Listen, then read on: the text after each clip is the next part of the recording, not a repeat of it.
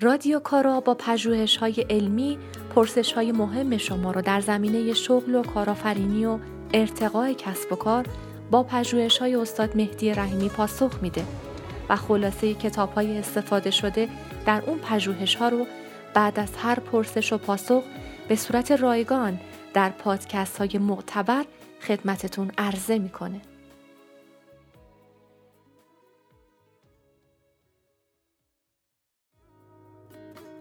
کایزن چیست؟ کای یعنی چی؟ زن یعنی چی؟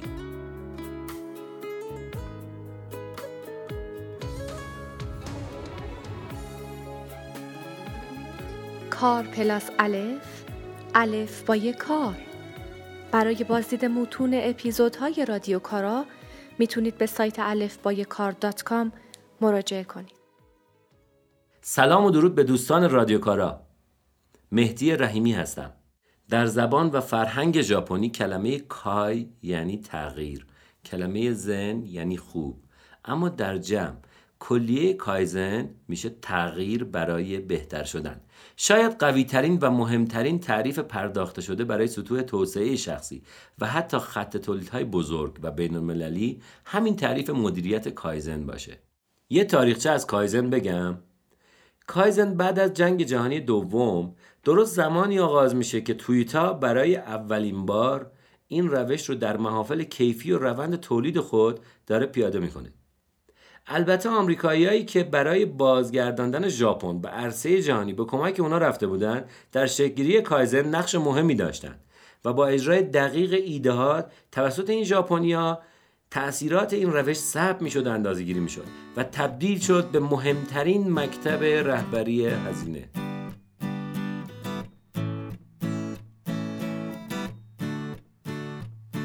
اسپانسر این اپیزود شرکت چوب چکادبام بهشته که با تولید چوب پلاستیک های کامپوزیت یا به اختصار WPC الوارهای چوبی دوستدار محیط زیست رو جهت نمای ساختمان ها و استفاده برای مبلمان محیط باز و آلاچیخا و کلبه های چوبی به بازار ارائه میده.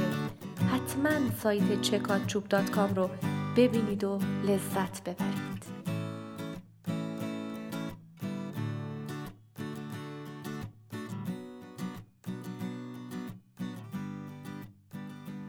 در واقع ما می‌خوایم با بهبود مراحل اجرایی هزینه ها رو کاهش بدیم.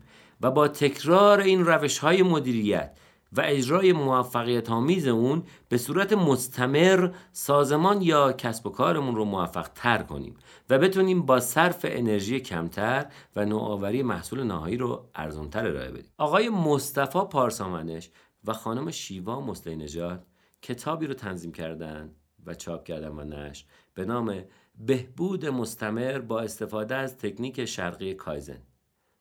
که من به خلاصه اون کتاب می‌پردازم. کتاب 64 روش رو برای کاهش هزینه ارائه داده اما کلیات این 64 روش رو به برداشت من.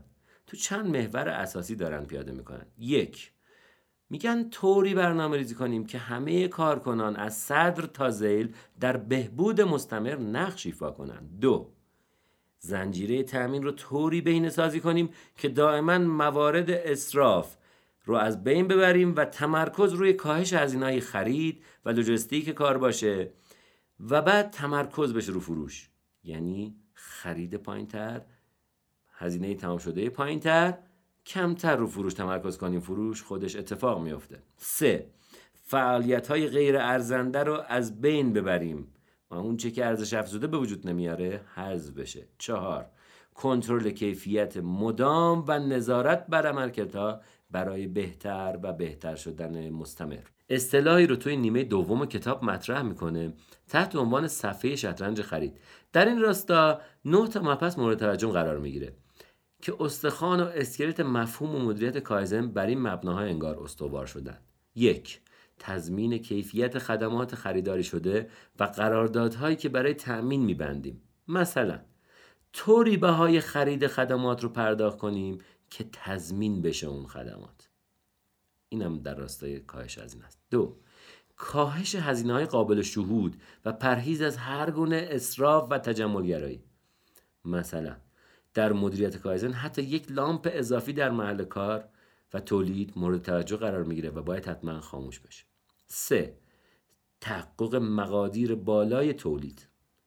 با مدیریت کازن برای اینکه تولید بهینه رو تولید بهینه رو مدام بالا ببرن بررسی می‌کنن که تولید بهینه چقدره و چقدر باید باشه. حواسمون هست. تولید بهینه به معنای تولید بیشتر نیست. آمار و اعدادی از تولید که ارزانترین قیمت تمام شده رو به ما بدن میشن تولید بهینه. چهار تحقق جدول زمانی تحویل. در مدیریت کایزن برنامه ریزی مفهوم اصلی و بنیادینی داره. پس زمان تحویل کالا یا خدمات به مشتریان دائما کنترل میشه و مرتب میشه و روش حساسیت نشان میدن. پنج ایمنی. در مدیریت کایزن ایمنی رو به قدر متعالی رعایت می‌کنن و بهبود میدن تا هیچ هزینه مازادی رو در بلند مدت به شرکت یا مجموعه کسب و کار تحمیل نکنه. 6 ساخت تولیدات جدید. تولیدات جدید رو هم هزینه محور طراحی می‌کنن. طوری که دائما بتونن هزینه تولید رو کاهش بدن. مثلا اگه یک کاری رو متوجه شدن که میشه با هزینه پایینتری انجام داد اون رو حتما اضافه می‌کنن یا محصولی رو. هفت بهبود بهرهوری. در اصل مفهوم کایزن کارایی و نسبت خروجی به ورودی همیشه مورد بررسی قرار می‌گیره. بهرهوری 100 درصدی هدف کایزنه. 8 مدیریت تدارکات. خیلی تاکید دارن که تأمین کلی و عمده باشه. procurement کلی و عمده. و نحوه صرف کردن خریدها با کمترین اطلاف و هزینه پیش بریم.